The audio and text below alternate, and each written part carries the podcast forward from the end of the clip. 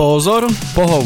Počúvate ďalší diel pravidelného športového podcastu denníka Sme telesná výchova. Moje meno je Samo Marec. Moje meno je Marian Psár. A som veľmi rád, že dnes tu môžeme privítať špeciálneho hostia, ktorého asi netreba uvádzať, ale ja ho aj tak uvediem. Je to športový komentátor, moderátor a či aj nejaké ďalšie veci, to sa dozvieme. Každopádne Marcel Merčiak. Pekný deň.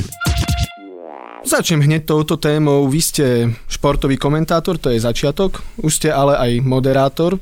Neviem, či vás môžem nazvať celebritou. Ste známy človek. Osobnosť televíznej obrazovky určite. Tak ďakujem. No. Čo všetko ešte robíte okrem toho? Venujem sa dvom základným veciam vo svojom živote za posledné roky. To je práca a rodina. Som rád, že sa to takto sklbilo na mnohé ďalšie veci, ako sú nejaké dlhodobejšie priateľstva, chodenie do mesta, z tých mladických čas na to už nie je jednoducho priestor, tak... A možno ani záujem až tak. No, rastú deti, to je, naš, to je taká radosť do života veľká, takže som veľmi spokojný človek, ja sa to bojím povedať niekedy, pretože Slovak zväčša, keď sa vás to pýta, tak očakáva nejaké tríznenie vlastnej duše, ale nie, som spokojný človek. Vynikajúco. V každom prípade ja a myslím si, že aj väčšina našich e, poslucháčov vás má zafixovaného hlavne ako športového komentátora a ja som počul jednu takú prúpovídku a opravte ma, ak nie je pravdivá, ale že teda, že to nie je náhoda, že dnes ste tam, kde ste, ale že to je že systematická práca, dokonca až tak teda, že, že na vysokej škole ste ako keby pred televízorom komentovali dianie tam v tom televízore. To je pravda? Bolo to tak, ne, ne úplne až tak, ako je to povedané, ale boli časy, keď som mal, neviem, o svojich možno 10 11 rokov. Ja som mal jednu výhodu, moja stará mama žila v tom istom vchode, kde my, v paneláku Takže všetok čas, keď som napríklad bol chorý, alebo, alebo tak, alebo bolo nejaké voľno, tak bratranec prišiel a sme trávili čas u nej a častokrát som ku nej chodil ona, ši, ona šila, popri tom, že bola dôchodkynia, tak šila pre svojich známych a vždy sedela chrbtom ku mne. Ja som sedel za stolom a som jej čítal. Čítal som jej najprv nejaké, neviem, možno rozprávky, knihy, ale postupne som jej začal čítať športovú beletriu, ktorej som sa dostal ako 8-9 ročný. Čiže ja som tie knihy mal načítané s tým, že keď som sa dostal na koniec knihy Moskva Lake Placid 1980, tak nasledoval výsledkový servis a ja som jej čítal ten výsledkový servis.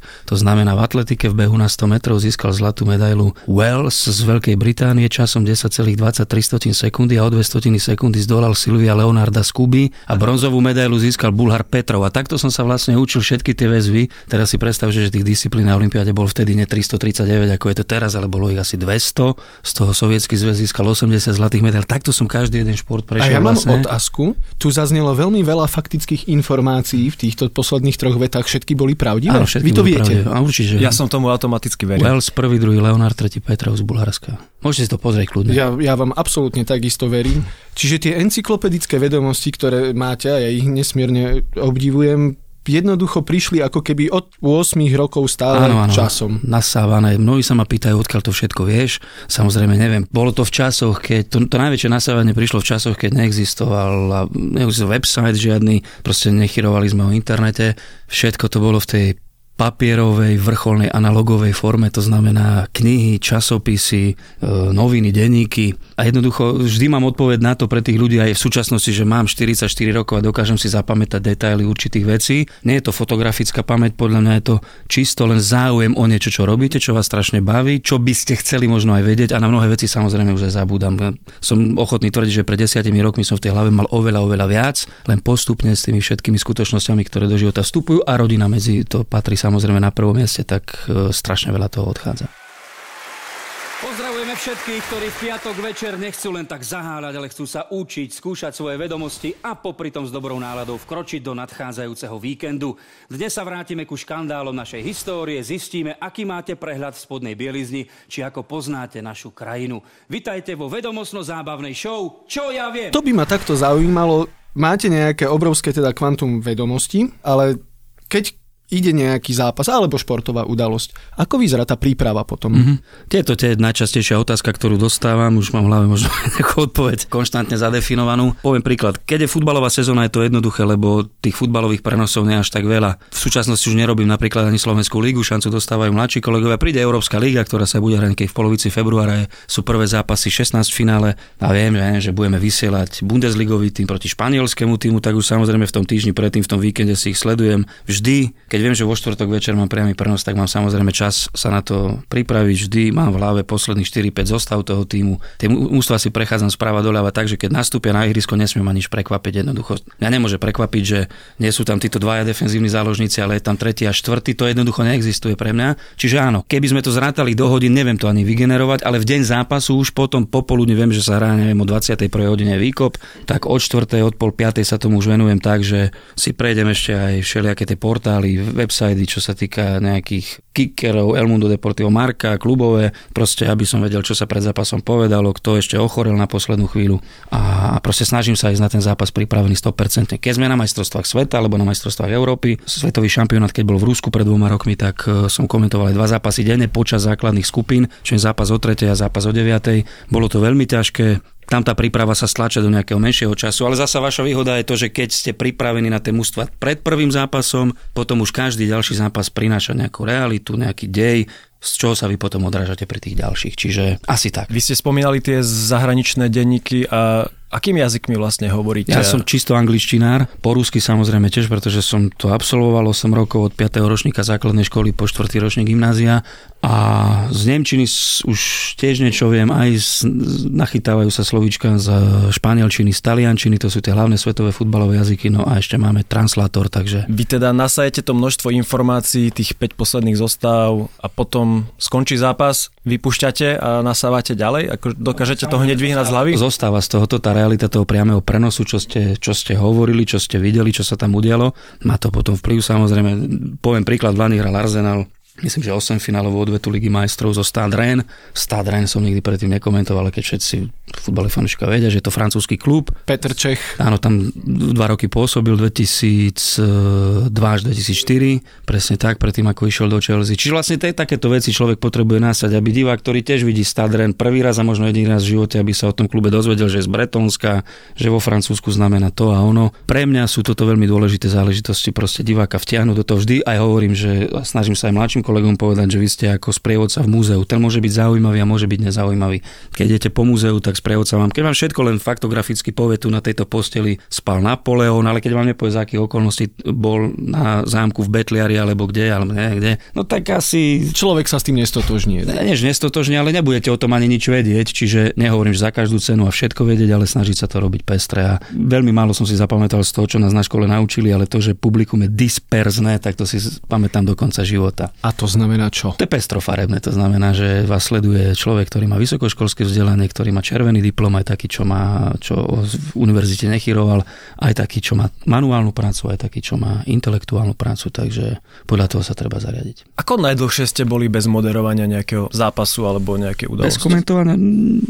Nikdy som sa nad tým nezamyslel. Boli ste donútení niekedy? Máte takú dlhšiu pauzu nejakou okolnosťou? Nie, alebo... neboli žiadne tresty, neobjavili sa, hoci mohli byť, ale nie, nie, nepamätám si. Možno už, ak futbalová sezóna mala vždy, má vždy má tú mesačnú pauzu, tak asi tak, no. Z toho pohľadu, že ma zaujímalo, či sa do toho dá rýchlo naskočiť, alebo či už... Myslím, že Karol Polak jasne ukázal, že sa dá do toho rýchlo naskočiť. Samozrejme, bol to človek s noblesou, s glancom, s takou gloriolou, akú nemal a nebude mať nikto z nás. A keď sa vrátil prostredníctvom e, televízie Markiza, myslím, že na jesen 2005, v končiace sa kvalifikácii majstrovstiev sveta do Nemecka. To bolo s Ruskom, s Ruskom 0-0 na TL, s Vladom Vajsom, ten bol jeho spolukomentátor, tak myslím, že vtedy ľudia pochopili, že áno, že to človek nemôže zabudnúť, že také bicyklovanie proste si myslím teda. Ak to človek vie teda. Mňa by ešte zaujímalo, že tá vaša cesta k moderovaniu, ona ako vyzerá?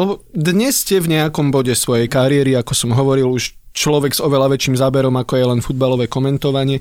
Ako sa tam človek dostane? Okrem tvrdej práce. Okrem tvrdej práce to, čo platí aj v športe a všeobecne vo veciach, kde sa porovnáva činnosť ľudí, tak potrebujete mať šťastie na okolnosti, na ľudí okolo seba, ale hlavne tie okolnosti, to je mimoriadne dôležitá záležitosť. Takže v môjom prípade to všetko klaplo. Ja som išiel po gymnáziu na vysokú školu, kde učiteľia moji si všimli teda, že vždy, keď máme niečo za úlohu pripraviť, tak ja robím o športe, tak jeden docent, pán Dropa, ma poslal na do denníka šport sa trošku poobzerať, skontaktoval ma s tedajším šéf-redaktorom pánom Simonidesom, videl som, ako sa robia noviny. Bol som tam asi trikrát alebo štyrikrát cez celú noc, proste to sa chodevalo ešte aj do tlačiarne.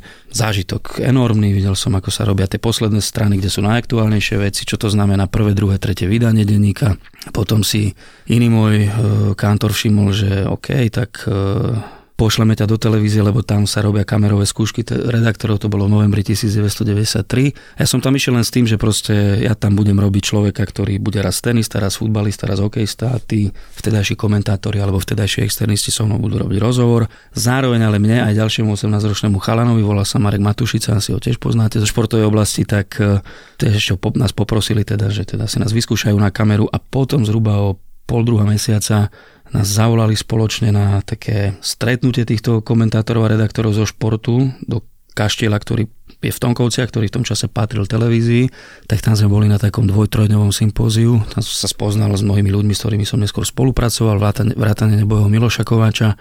No a už to potom išlo, začala sa externá spolupráca, čiže vlastne prvé šoty svoje som robil v okolí alebo v období Lillehammerskej zimnej olimpiády, to som bol prvák na vysokej škole potom, keď som bol druhák, tak bola v redakcii Palacová revolúcia, povstane proti vtedajšiemu šéf-redaktorovi, potom prišiel ďalší nový šéf-redaktor, proti nemu bola ďalšia Palacová revolúcia, ktorá sa však nevydarila, takže šesť skúsených ľudí muselo opustiť športovú redakciu.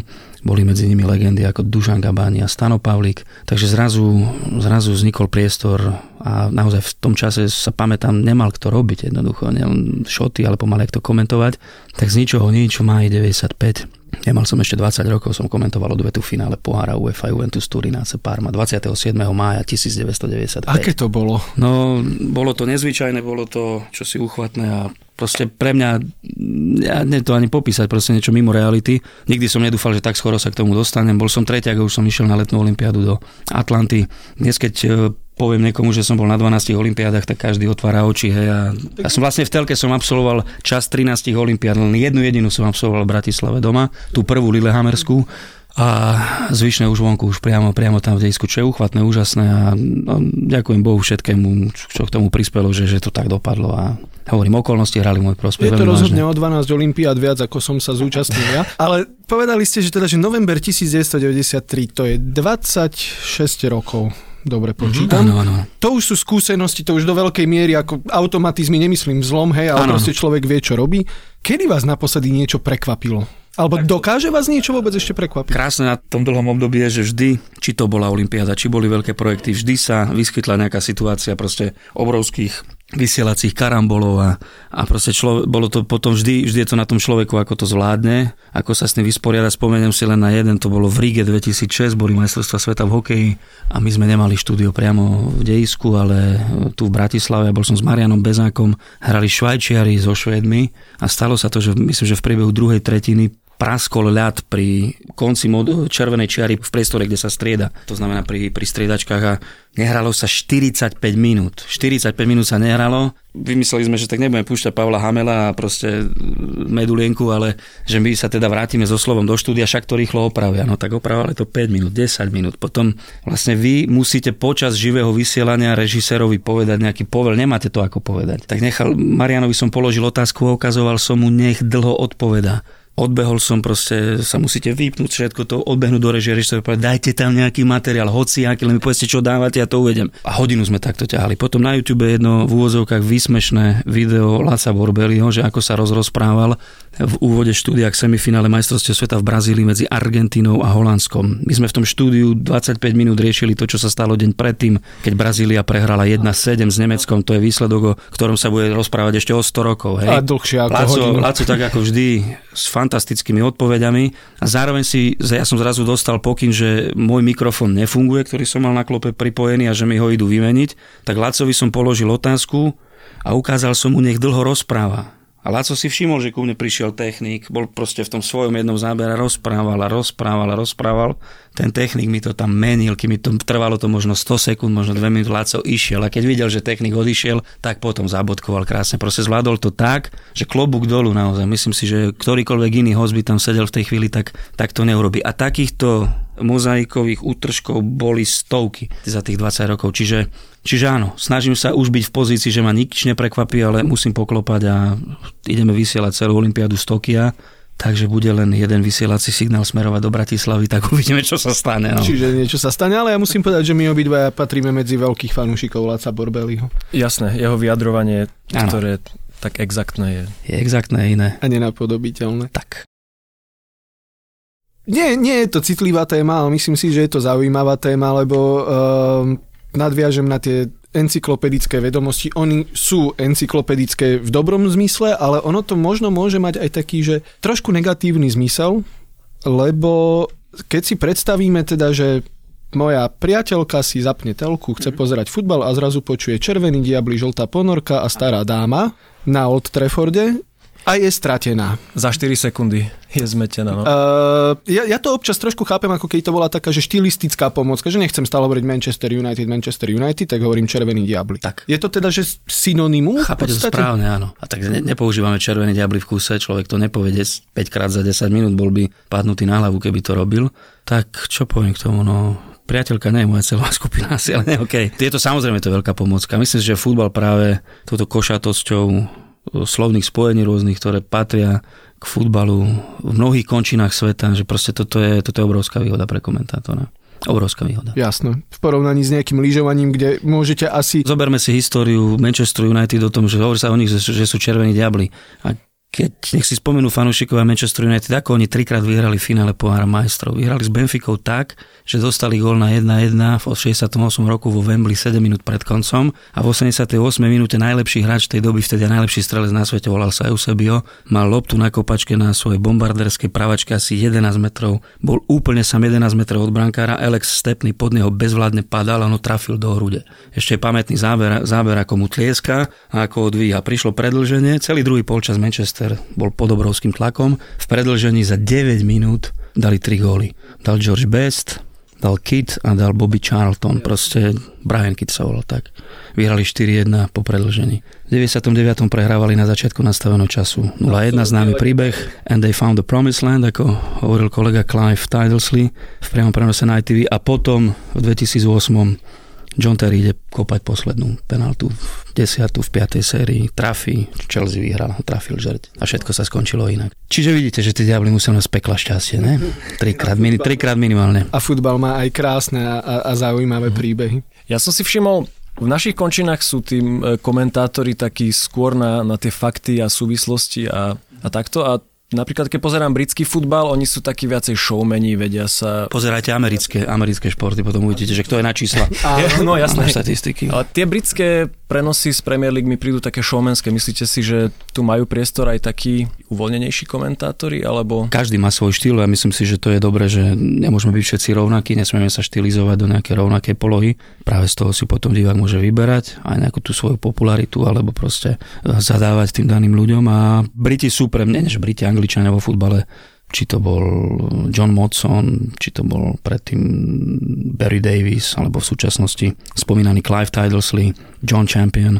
To sú pre mňa proste ľudia, ktorí, ktorí trvá Martin Tyler, už vyše 70 ročný dôchodca, ktorý stále komentuje. Čiže veľmi rád sledujem highlighty proste z ich komentovania na vyhľadávačoch, či sa to týka veľkých zápasov Premier League alebo Ligy majstrov. Poviem utvorené, že sú môjim vzorom aj proste to schematizovanie toho priamého prenosu. Ako náhle padne gól, proste ten komentátor musí hľadať okamžite pečiatku na ten gól. To nemôže, ten každý gól, veľký gól má nejaký brand, ktorý oni vedia, že to sa potom poniesie ďalej, možno 10 ročia dopredu a, a že ten môj hlas a toto, čo som ja vymyslel, alebo to, čo, sa, čo som ja povedal v tej chvíli, takže to bude proste neustále kopírované Všetci vedia, že keď Jeff Hurst išiel sám na Hansa Tilkovského, ktorý čo nedávno zomrel na konci predlženia, 66. čo komentátor hovoril. Čo Vo finále majstrovstiev sveta. It's, to bolo, že it's not, they think it's all over, well it is now. To there, there are some people on the pitch.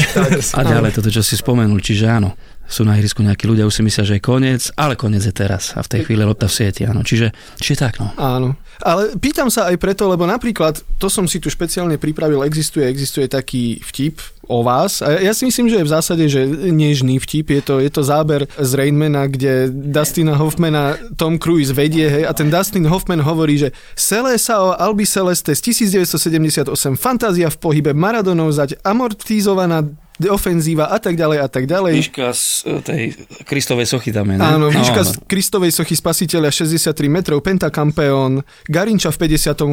A, a ten Tom Cruise mu hovorí, super Marcel, ale ešte sme len na ceste do štúdia. Áno, áno, áno. 2014 rok, počas majstrovstiev sveta v Brazílii. Máte encyklopedické informácie, teda vedomosti aj o vtipoch. O vlastných vtipoch. A ako to vnímate? Je to, je to pre vás ocenenie? Veľmi pozitívne to vnímam raz som to pozitívne nevnímal, ale to sa ma raz dotklo a týkalo sa to aj niečo iného z mojej rodiny, ok, to nebudeme rozoberať, ale Jasne. berem to tak, že áno, je to skvelé, dokonca myslím, že 2015 alebo 2015 asi to bolo, ma Tomáš Hudák pozval na to roustovanie do divadla Pavla Orsaka Hviezdoslava Odtedy mám rád aj tieto roadshow, odtedy som zistil, kto je Don Rickles a keď mám zlú náladu, tak si to púšťam a, a, a vracia sa mi potom krv do žil opäť. Takže nie, beriem to tak, že ak si z vás robia srandu a nechcem povedať, že na takejto úrovni, ale z takejto úrovne, no tak ako to beriem, to beriem, to je super len tak ďalej. Lebo, lebo to nie je iba úplne akože o robení si srandy. Ja som sa dnes uh, kolegov v práci predtým, ako som šiel sem, pýtal, že teda, že ideme točiť. Čo by ste sa spýtali Marcela Merčiaka? A, a jeden teda môj kolega povedal, že otázky nemám, ale myslím si, že, že citujem, najkulovejší bifloško na svete. A to je podľa mňa, že pekné označenie. Pekné, pekné, berem. No. Hej, v podstate chceš byť aj cool, ale chceš aj vedieť, takže ja by som sa tiež tešil takému označeniu. Majú na vás ešte nejaké iné nálepky, respektíve počuli ste o sebe ešte? Nemám rád to chodiaca encyklopédia, to mi už dosť leze na nervy, lebo to... Prestante chodiť, že? Čo na to povedia? Nie, nie, nie. Ja vždy strácam trošku sebavedomie v tom, keď, keďže robím to, čo ja viem, tak eh, tam, keď vidím 50 napísaných otázok na nejaké dané kolo, teda danú reláciu a nevidím možnosti, tak v 25-30 prípadoch som úplne out. O to viac musím povedať, že som spoznal človeka, ktorý to chodiacou encyklopédiou naozaj je, volá sa Miloš Buban. Je to dlhoročný hlásateľ slovenskej televízie, neskôr pôsobiaci aj v iných, teda myslím, že v teatri a zároveň vynikajúci lekár tak uh, jeho rozhľad mať. Takže vy vlastne nasávate na ďalšej úrovni tie informácie o svete aj z tejto relácie, hej? Aj z tejto, ale myslím si, že tam, máme tam toľko bizarných, to, to oveľa väčšej miere to máme nahratých dnes už 10 z 12 tohto ročných relácií a keby ste sa ma spýtali otázku z 2., 3. až 5. dielu, tak určite bude veľmi slabé percento úspešných odpovedí. Jasné. Pamätám si jeden taký moment, bolo to, keď vypukla, vybuchla jedna islandská sopka. Ej, a Flya je cool, no. Na to som sa išiel spýtať, že či si pamätáte názov a či ho ešte stále viete povedať. Práve Ako to som bolo? povedal, 2010 to bolo, v apríli. Kvôli tomu Barcelona nevyhrala Ligu majstrov. Tak. Alebo druhá vec potom, keď Slovensko v roku 2010 presne postúpilo na majstrovstva, teda 2009 postúpilo, 2010 sa hralo. Vy ste tam recitovali africké zaklínadla. Pán Erikson, pískajte koniec.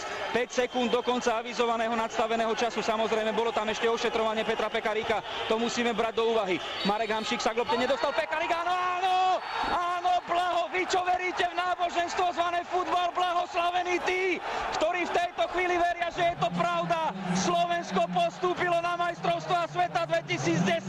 Vám kele kele, Afrika, Kenáka, nastal náš čas.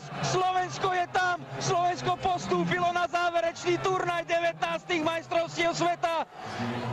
Duše odsúdencov sa vzbúrili, tí, ktorým nikto neveril, to dosiahli. Na snehu vo Fujavici v Polskom Choržove. Nie, nie, to bolo, nie, to bolo len... Uh, bolo to v jazyku Zulu, však to je najrozšírenejšie v Južnej Afrike, tam ich majú asi 17 alebo koľko a bolo to Vamke Lekelem Sanzi Afrika, čo je jednoduché. Vidíme sa v Južnej Afrike alebo také niečo. Kenako, nás, e, ke, áno, Vamke Lekelem Sanzi Afrika, Kenaka. Ke, alebo Kenako bolo, by malo byť správne, to znamená nastal náš čas. Kenako to bol aj slogan tých majstrovstiev mm-hmm, sveta. Jasne. Hlavné motto. Mali ste to pripravené, keby že vyhráme. Mal som to v hlave už na zápas mm-hmm zo Slovenska nám to nevyšlo, no tak našťastie Hej. bola šanca na reparát. Mňa by ešte zaujímal práve ten zápas s Polskom, lebo ja som ho prežil takže z prvej ruky, lebo ja som bol práve v Krakove. A keďže vtedy ešte internet nebol úplne tak, ako je dnes, tak jediné, čo som mohol urobiť, bolo, že ísť do krčmy, Áno. kde som bol ja a asi 200 Poliakov. Im o nič nešlo už tým Poliakom. No a keďže im o nič nešlo, oni boli práve že, že veľmi prajní, ale ja si pamätám tie nesmierne nervy. Loptu som nevidel, hej. Bol som tam sám, ja som proste už iba sedel a tak akože som, som čakal. Nakoniec sa to podarilo. To ako si spomínate vy na to v tej, v tej výchrici snehovej, prázdne tribúny. Na... Keby sme mali ďalších 30 minút, tak to porozprávam všetko, ale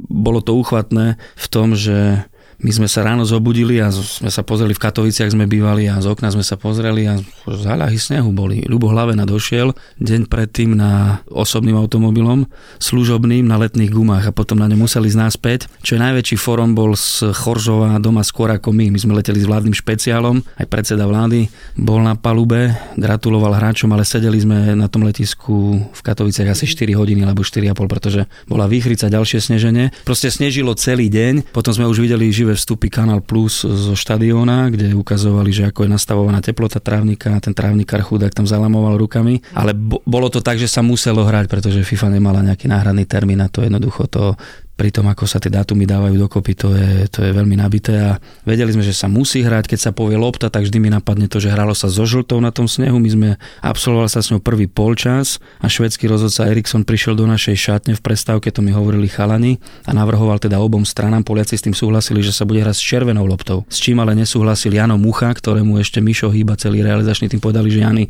že súhlasí s tým, tá neta hrajme s tou, jaká, jaká bola s tou žltou. No. Takže do, ešte Jano Mucha netušil, že sa mu budú boska boskávať ruky po zápase, že tak e, toto Polsko to je, je jedna z vrcholných záležitostí mojej kariéry. To boli ešte časy, že sme nechodili do zahraničia so spolukomentátorom. Dvaja hostia sedeli v e, štúdiu, Milan Lešický a Joško Barmoš, Robo Minážik to moderoval. No ne, nedá sa na to zabudnúť, proste na to napätie, na tie chvíle. Veľa ľudí mi to potom hovorilo, že doma vlastne lepili si e, zrak na obrazovku tak, že stáli veľmi blízko, že proste vlastne mi mnohí rozprávali, že z tých gaučov sa presúvali až pre tú obrazovku sledovať loptu, najmä v posledných minútach minútach, keď už bol ten polský tlak veľký, ale ustali sme to a je to nezabudnutelné a modlím sa, aby aby som mal ešte šancu niečo podobné zažiť s našou futbalovou reprezentáciou. Ale zase prvýkrát je prvýkrát v tomto, nie? To... No, všetko je, áno, tenkrát poprvé, áno, známa rubrika zbrava, ale áno, je to tak, je to tak.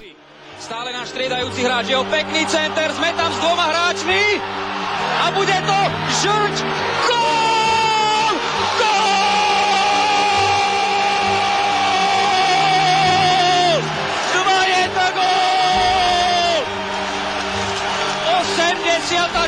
minúta, Slovensko-Polsko 2-1. Takže ešte stále máte ambíciu roky, roky moderovať, nepremýšľate nad koncom náhodou, alebo nad iným povolaním? Nenakriatli ste ma ani teraz, nie, nie, zatiaľ nie, zatiaľ nie. Nemusíme sa dočkať úplne konkrétnej odpovede, alebo respektíve ja, ja tuším jednu konkrétnu odpoveď z viacerých možných obľúbený futbalový klub. Tatran Prešov samozrejme na prvom mieste. Som treba povedať, že najstarší futbalový klub najstarší na Slovensku. 1898 založený, dnes pôsobiaci v tretej lige, takže myslím si, že sme klesli na historické dno, či sa dá klesnúť hlbšie, to samozrejme v močiari človek nikdy nevie, ale ale dúfam, že nie, že sa to otočí a že Prešov rokmi alebo časom sa dostane tam, kam patrí minimálne do tej prvej ligy. Keď sa delila federácia, tak som mal vždy predstavu o tom, že Tatran bude hrať v nejakej prvej štvorke, v prvej peťke, pretože tam patrí historicky. No ale bohužiaľ dnes hrajú iné mesta, iné kluby. V našej najvyššej súťaži a to, čo robilo Československú ligu kvalitnou a dobrou, to bolo aj to mestské zázemie vlastne, že to hrali veľké mesta a vlastne kluby, ktoré sú dnes v prvej lige, boli kedysi účastníkmi, a nie že prvej Slovenskej národnej futbalovej ligy, ale druhej SNFL a boli to podporné kluby práve pre tie ligové mužstva. Takže no, doba je taká. V Prešove sa veľa vecí zanedbalo, je čo naprávať určite. Ale bola aj taká doba, keď Vlado Zvara dával, to bol Dundee United? Dundee United, áno, 94 na jeseň, dva góly im dal v odvete, áno. Áno, to si veľmi pamätám. Vy keby ste mali strašne veľa peňazí, by ste chceli vlastniť Tatran napríklad? Áno, Hej? určite áno. To je krásne. A také kvízové, ešte sa dostaneme k druhým, ale kvízové otázky, jednoduché kvízové otázky. Tottenham alebo Arsenal? Alebo nemusíte. Tottenhamu som fandil ako chlapec, keď tam hral Glenn Hoddle. Oni vyhrali pohár UEFA 1984, veľmi dobre si na to pamätám, s Anderlechtom Brusel dve finále. Takže vtedy mi boli sympatické také pekné biele dresy s tými, tými modrými e, trenkami. Ale myslím si, že je len málo lepších mústev, ktoré som videl hrať, ako boli The Invincibles Arsena Wengera. V tom čase som bol veľký fanúšik Manchester United, aj som dodnes. Uh, takže vo vzájomných súbojoch som im neprijal, ale musím povedať, že Arsenal vtedy... Tak... Ktorý neprehral zápas za celú 28 sezónu. víťazstiev a 9 remis, alebo 29 víťazstiev a 8, 8 remis mali, 8 alebo 9 remis. AC Milano, Inter alebo Juventus? No, uh, ťažká otázka. Keď som bol maličký chlapec, Michel Platini bol najväčšou hviezdou svetového futbalu, takže Juve s tými svojimi zebrovými dresmi, to, bolo, to bol tiež klub, ktorý patril medzi moje obľúbené. Pamätám sa, že k tomu triumfu tragickému na Hejseli dokračali tak, že v štvrťfinále prešli cez Spartu Praha. Tej som dostal trojku zo Slovenčiny alebo z matematiky a bol prvý zápas, hralo sa 20-30, otec ma poslal spať, nemohol som vidieť nič.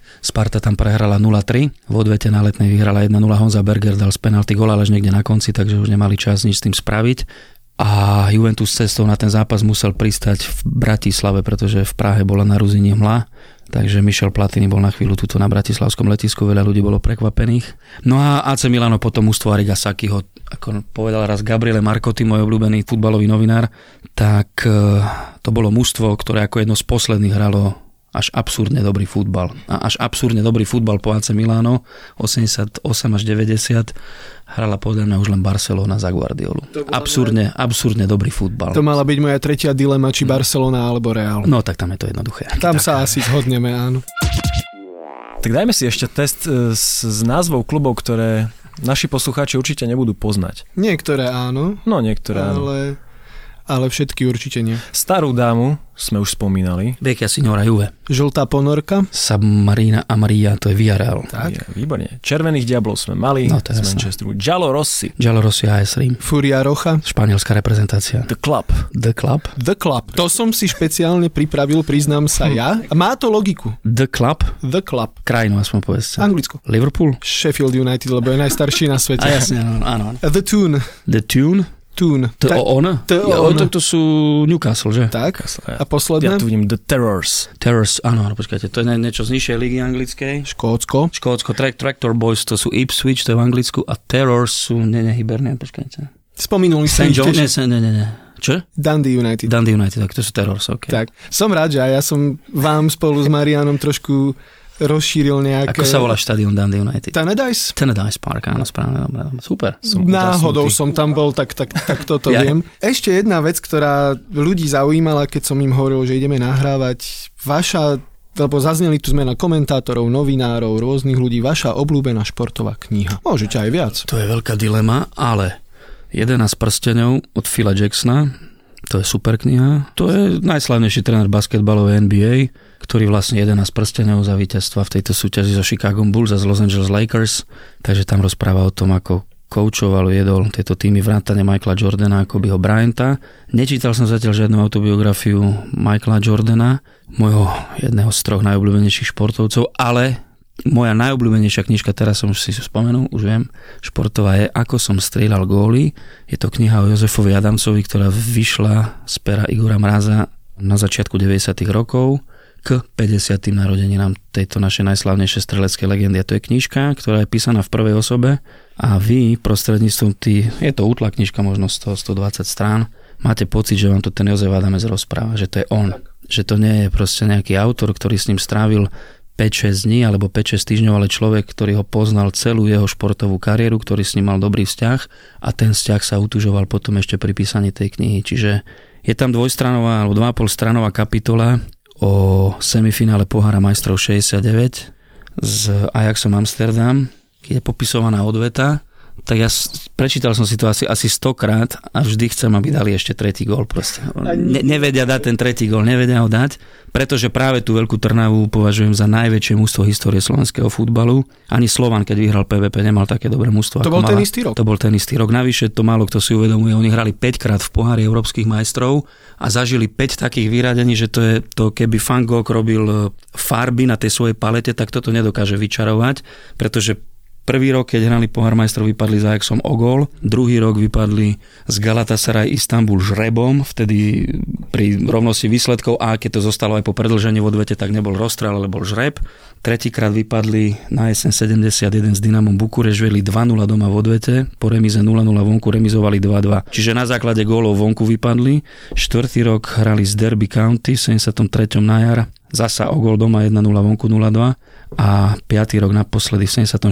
hrali tiež, sa dostali do štvrťfinále a z Dožou Újpešť vypadli na penalty. Čiže oni mali vyradenie, už len vyradenie po predlžení im chýbalo vlastne, že by v ňom dostali gól. Tak. No a keď ste tuto u nás v podcaste zaregistrovali ste aj nejaké iné športové podcasty a počúvate niečo, či nemáte na to čas? Viem, že Boris Valabik robí, aj e, neviem ešte kto všetko, že je to teraz veľmi niečo moderné, ale nezostáva čas naozaj, nezostáva veľa času.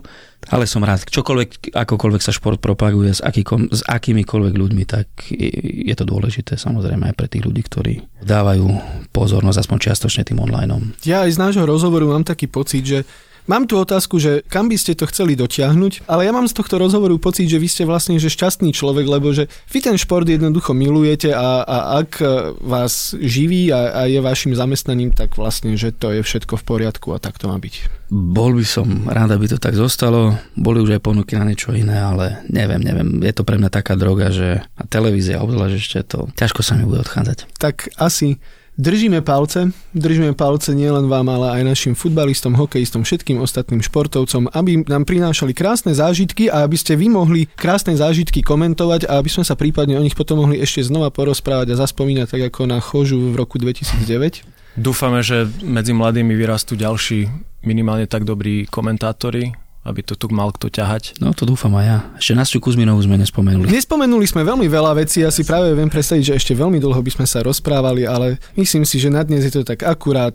Veľmi radi vás samozrejme privítame aj na budúce. Dnes sme sa bavili s komentátorom, moderátorom Marcelom Merčiakom. Ďakujem pekne.